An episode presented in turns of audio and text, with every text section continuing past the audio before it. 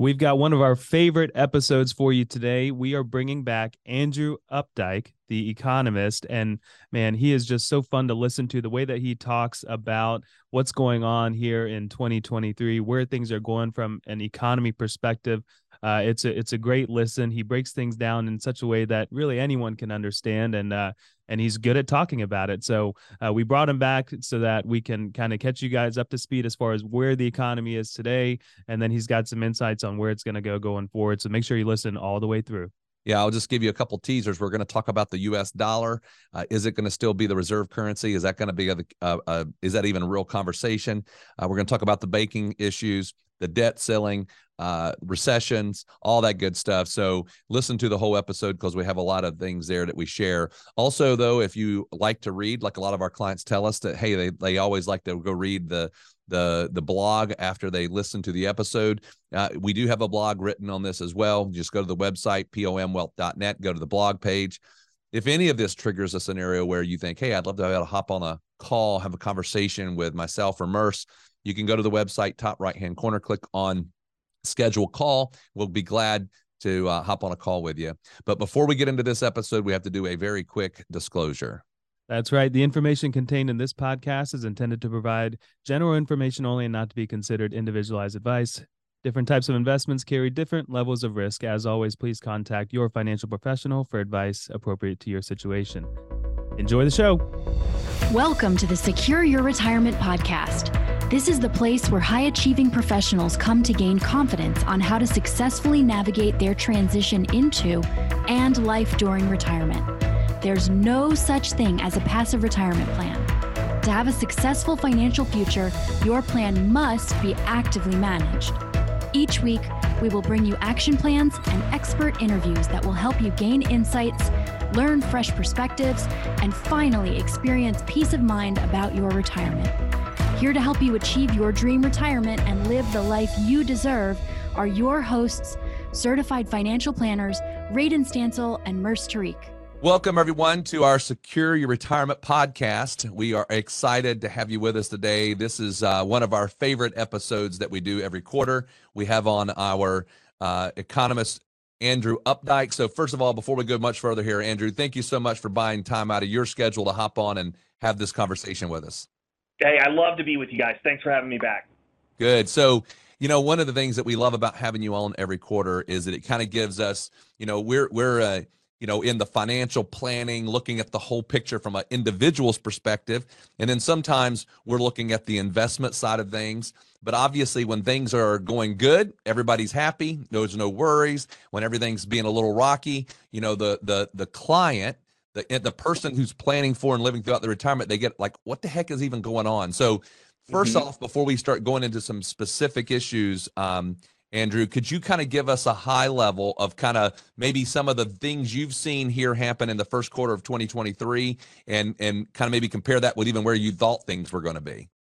Yeah, absolutely. So, you know, the, the major question coming into this year was what was going to happen with inflation and the Fed. That was that was the major market movers of last year. The Fed obviously accelerating last year far beyond what they thought, but they ended last year with inflation high. And so coming in, there was a lot of questions surrounding are they going to do two rate hikes, three rate hikes, four rate hikes this year? How long were they going to keep rates elevated? Eh, obviously, recent events that have come up in the last month, month and a half related to the banking sector have maybe shifted their course a little bit. But let's let's take a look at the broader economic outlook because we are starting to see uh, progress is still continuing. First quarter GDP, which we won't get that number here for a few more weeks. Uh, first quarter growth was relatively robust. Uh, jobs continue to come in strong. They're starting to slow. Uh, we got data recently for the month of March. It showed that, that the job gains, while still above kind of quote unquote normal levels, are coming back down. Uh, and what we're really noticing is a divergence within the economy. If you look at the two sides, you, you've got the service side of the economy, you've got the good side of the economy, and those two sides are moving in very different paths. The good side, which remember, this is where we all went during COVID. Uh, this is where all the activity moved when you couldn't go outside, you couldn't go to the airports, you couldn't go to the hotels, you weren't going on vacations. That side, uh, the good side, has kind of moderated, and I would say even that side is probably in a recession today, but services have been picking up the slack. The question right now on the Fed's mind is, you know, inflation has not come down yet, but as you see weakening, which side of the table is it going to stand on? Is it going to prioritize economic growth? Is it going to prioritize inflation, which is what Powell's been saying? Uh, to be honest, it's kind of like we're going through that mid 70s period all over again. Is Powell going to be Burns? Is Powell going to be Volcker? And what's happened recently with the banks has has you know made that a more difficult conversation. Now, real quick on the market side, markets are up, you know, and you'd think with some of this volatility, you'd think with some of the issues and some of the slowdown, that might be some headwinds. But what we've seen is areas that got beaten up last year are kind of leading the charge this year. But again, there's a lot of questions. Can it sustain? So that's kind of where we sit here at the beginning of the second quarter of the year. And I'm sure there's going to be more volatility and more surprises to come.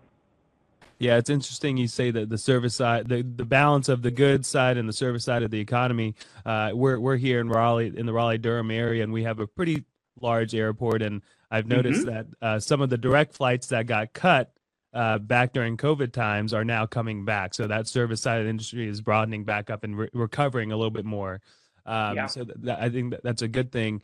Um, you touched on the banks, and I, I think the banks are just so timely to talk about. And we don't have to go into the weeds as far as what happened with the banks, but I think everyone's worry now is well, something unprecedented has happened as far as FDIC coverage goes and everything like that. But um, mm. what I'm more of my question is is you've got this new look on the banks from a regulation perspective and and I I believe I think that there'll be a tightening on the banks as far as how they are able to give out dollars. And and so does that start to push us into what maybe what the fed is looking for in a different way to start to push us into this recessionary type of environment yeah, you know, honestly, what happened with the banks? And let's let's just step back real quick because this is I know for a lot of people, they remember the financial crisis. They remember the housing crisis. They remembered the banking issues that surrounded that. And back then, we had things, for example, with mortgages where people stopped paying their mortgage and some of those mortgage loans defaulted. This is not anything like that. What happened here essentially is U.S. Treasuries which are supposed to be the safest asset in the world. The government will pay their debts. There's a liquid market. They got hit. Uh, banks got hit from holding these assets in an environment where interest rates went up. Now, I'm not going to dive too deep on that. I will say real quickly that I think the issues with Silicon Valley Bank, uh, First Republic, some of those, it kind of ties into that discussion we had on goods versus services. That Silicon Valley Bank, for example, was very tied in with a lot of new business, IPO'd companies that, that really boomed during COVID when everybody said, hey, the world has changed. You need to get in in these, these new world companies. Silicon Valley Bank, being at the hub of entrepreneurship, got really engaged in that. And when it turned out we liked going on vacations, we liked going to the restaurants, when the world started turning back, they got caught out. But as you mentioned, the regulatory side of this and the concern, if you're a small and regional bank, here's the thing most people, right? I, would assume in your area, I, will tell you for sure in Chicago, most people had not heard of Silicon Valley Bank before any of this started, right? They didn't bank with them. Silicon Valley Bank doesn't have representation out here. They're more of a West Coast bank. There was a lot of things where people were like, I, I have no idea who these groups are. I have no idea how to evaluate What's on the balance sheets of my local banks? Are they in a similar situation? So banks started to tighten up. They started to hold a little bit more capital. They started to slow down on some of the lending. Essentially, what the banks did is they kind of made another, I would, I would argue it's the equivalent of another rate hike from the Fed. I think that a slowdown in lending activity from the banks, which we've seen, and because these are small and mid-sized banks, it's particularly hitting small and mid-sized companies the big S&P 500 companies, a lot of these publicly traded companies are are working with these major, you know, J.P. Morgan, Bank of America, Wells Fargo, uh, the major banks who are less impacted by this. But yeah, it is it is kind of pushing towards further tightening. And here's the, the way I would think about it: is that when you see a slowdown in lending, when interest rates go higher, it's more expensive to borrow and buy a house. And what would you expect to see? Fewer home purchases. What are we seeing? We're seeing a slowdown on the housing side. When there is a, a, a higher cost as a business to borrow and invest in people, products, projects, technology, you see a slowdown. So the slowdown we're seeing economically, it's not a collapse of activity. It's not that, that consumers don't want to purchase anymore. It's that it's become more difficult to buy that technology that keeps the, the output growth continuing, and you start to see a stalling out. It's not a, a precipitous decline, it's a bit of a stalling out, and this this will contribute to it. I wouldn't spend just to you know tell people i wouldn't be overly concerned on what we saw from the banking front. I do not think that this is going to be you know uh, the, another financial crisis. I think it is largely contained but it has knock-on effects. And that's what we're going to be witnessing here over the next three four five six months how much do banks pull back how does this affect the fed's path forward and ultimately what does that do for us growth i hope that you are enjoying the show by the way, if you are in or nearing retirement and are someone who wants to gain clarity on what questions you should be asking, learn what the biggest retirement myths are, and identify what you could be doing to achieve peace of mind for your retirement, get started today by requesting your complimentary video course, Four Steps to Secure Your Retirement. To access the course, simply visit pomwealth.net forward slash podcast. If you're new here or you haven't done this yet, this is definitely the first step to get started in applying these principles to your life. So head over to pomwealth.net forward slash podcast and check us out. Yeah. Good.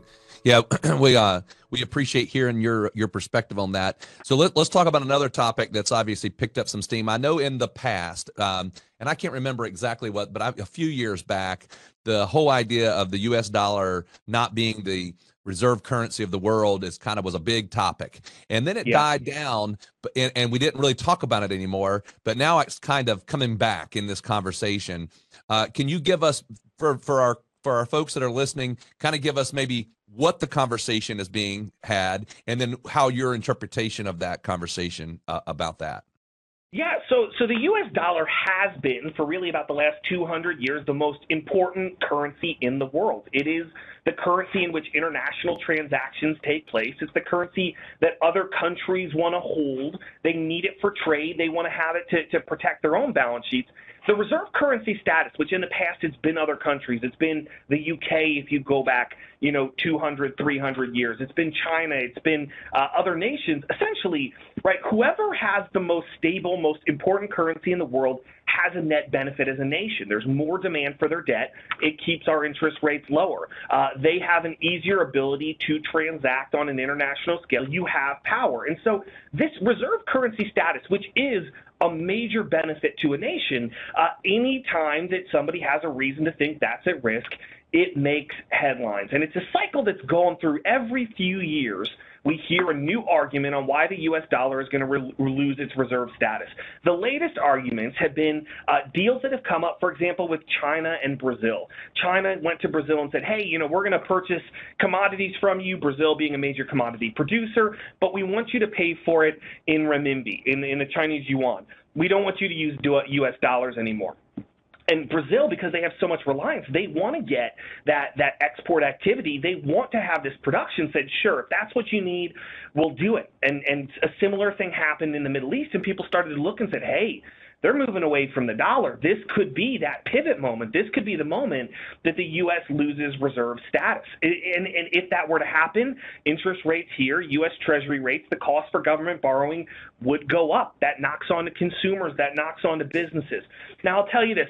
We hear this story every few years, and and again, it, you know, it sounds interesting, but you really have to dig into what is taking place. The greatest benefit the United States has, the reason it has been the dominant currency is because we have the U.S. Constitution. Uh, it's because we have private property rights, rule of law, democratic system, and and because of that, right now, even with these changes, about 60 percent of, of reserve balances uh, internationally are held in U.S. dollars. About 60 to 70, 80 percent of international transactions take place in U.S. dollars. It, it, it, it's one of those things that we always have to combat because the story sounds interesting, and anytime China makes it into the conversation, people say, well, China's so big.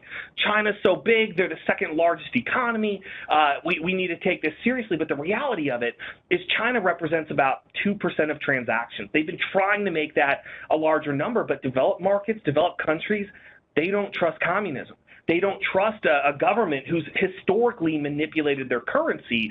So, well, this is almost assuredly something you will hear more about over the coming months. It is not something that I think will substantively change. And just like we saw two years ago, three years ago, four years ago, this is a passing conversation that raises fears, raises an anxiety, uh, and then ultimately it fades to the background as cooler heads prevail.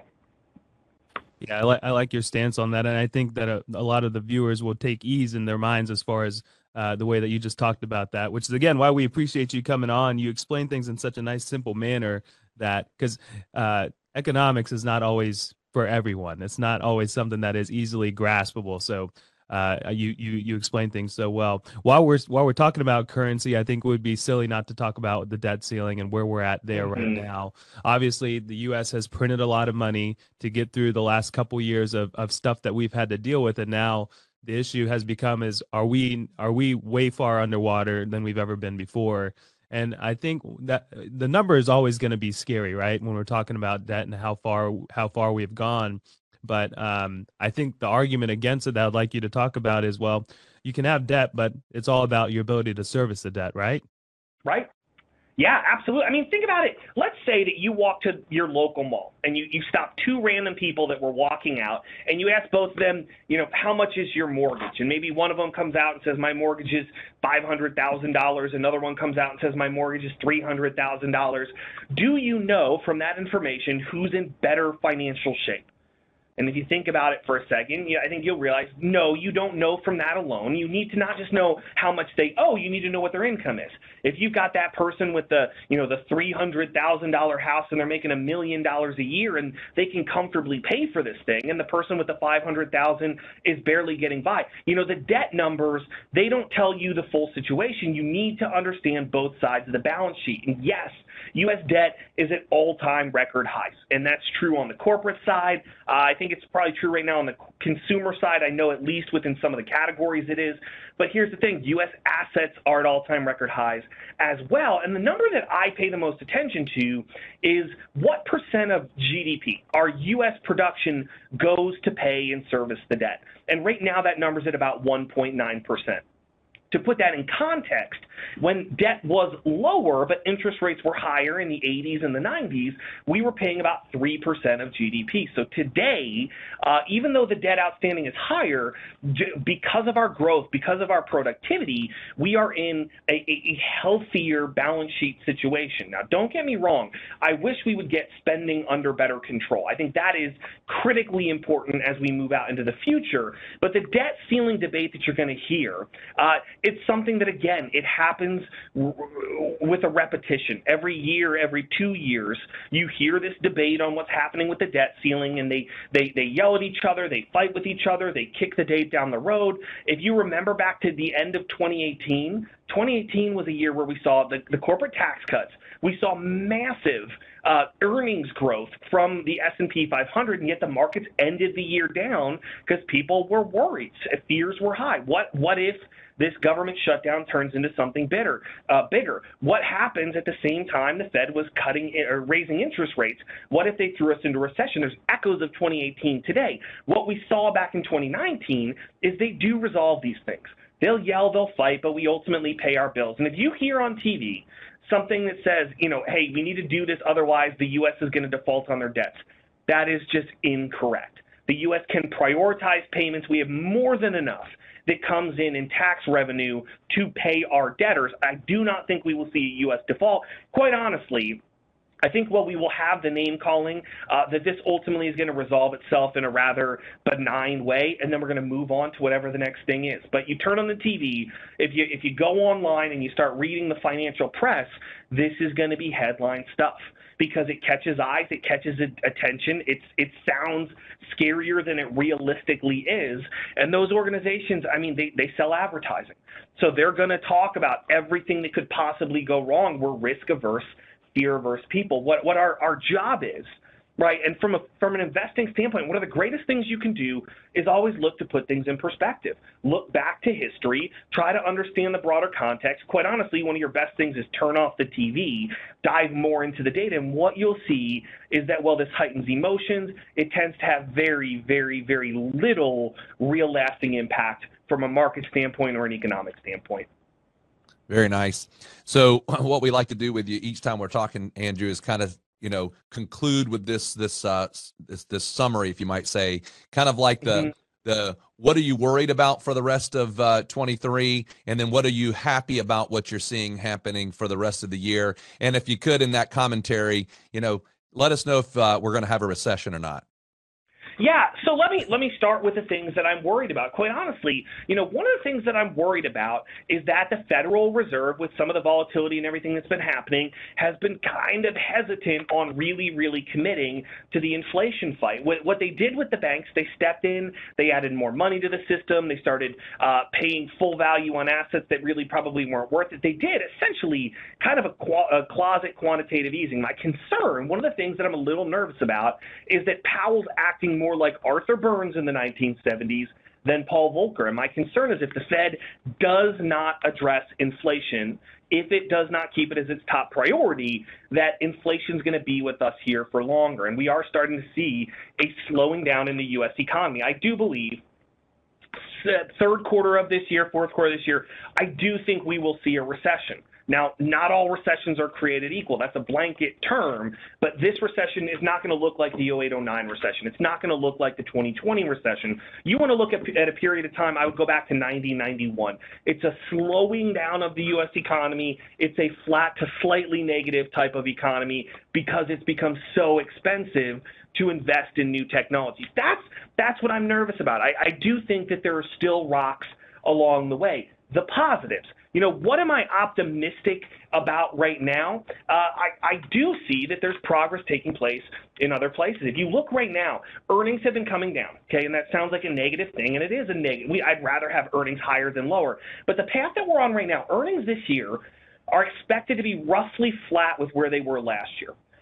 Now, last year, people say, well, the markets were down. That was a tough year for earnings. Actually, earnings last year set a new high. And this year, earnings are expected to be uh, uh right around the highest levels that we have ever seen in history. Pre-COVID, we were averaging, averaging about 160, 165 dollars per share. Every share that you own in the S&P 500, that grouping, right now it's expected to be closer to 220, and that is real progress. That is real growth. We have seen uh, production, we have seen output growth, we've seen people do kind of incredible things over the last two, three years, and those are things that are going to last us once inflation's behind us, once the Fed's job is done. So what I'm looking at right now, I still think that the service side of the economy is going to continue to progress us here in the second quarter. Um, but, but you know, let's just be realistic that we will see some slowdown. Once we get through it, I think we've kind of got some clear skies ahead. I think we can set off on another strong bull market run. The greatest thing, okay, I see through all of this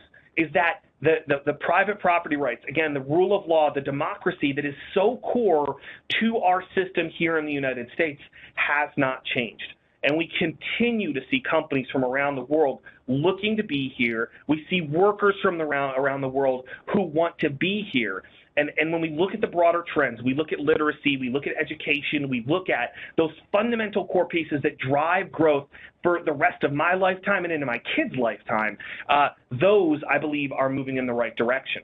And so we will get back to it, but buckle up a little bit here for the, the second half of this year in particular. We're taking some of the economic medicine for policy decisions that were made in 2020 and into 2021. It's, it's not the most comfortable, but it's necessary in order for us to get to that sustained path where we can grow into the future. Well, that's great, Andrew. I got to put you on the spot here. I think at the beginning of the year, you and your company were kind of coming out and saying that's going to be market wise a relatively flat year. Has any of that changed here as we've learned more about where inflation's at, where the Fed is headed, and everything like that? Yeah, right now, no. I still our, our target is still 3,900 for the end of the year, which is actually a little below where we are. Again, the market is up this year. I do think we're going to see a little pullback on that. I do think as activity slowing down, when that R word recession really materializes, that we could see certainly some market volatility. But as we approach the end of the year, if the Fed has done what they say they need to do, what they truly need to do, inflation can be starting to get in check, and I think 2024 would be a year for for for uh, rate cuts not not not dropping back down to zero, but it start to see an easing on monetary policy as the markets look at that towards the end of the year. I think they start the rally that we see sustained into the future. The net effect of it slows down a little bit here in the short term as the recession hits. We start that recovery. I think it drops us, brings us back, but ultimately we're we're largely flat for the year. That that outlook we put out, uh, I think it was in December of last year, is still what we're targeting here for the end of 2023. Okay. Very good. Well, Andrew, thank you so much again for coming on and taking some time out of your schedule. We know you're very busy, but uh, our, our listeners, they love hearing for, from you. So thanks again for coming on and just sharing some of your expertise. Thank you so much for having me. Take care. All right, everyone. That wraps up today's episode of the Secure Your Retirement podcast. If you found value in today's episode, we would love nothing more than for you to head on over to iTunes and give us a five star rating and a review. Be sure to take a screenshot of the review before you submit it, and we'll send you a special gift our book, Get Off the Retirement Roller Coaster. Just email morgan at pomwealth.net with a screenshot of the review to get your gift. Also, be sure to subscribe so you get notified of new episodes as they're released every week. And finally, please share our podcast with your favorite social network so more of your friends and family can benefit from this information. Always remember, you've worked hard to get where you are, and now you deserve to have a retirement that works hard for you.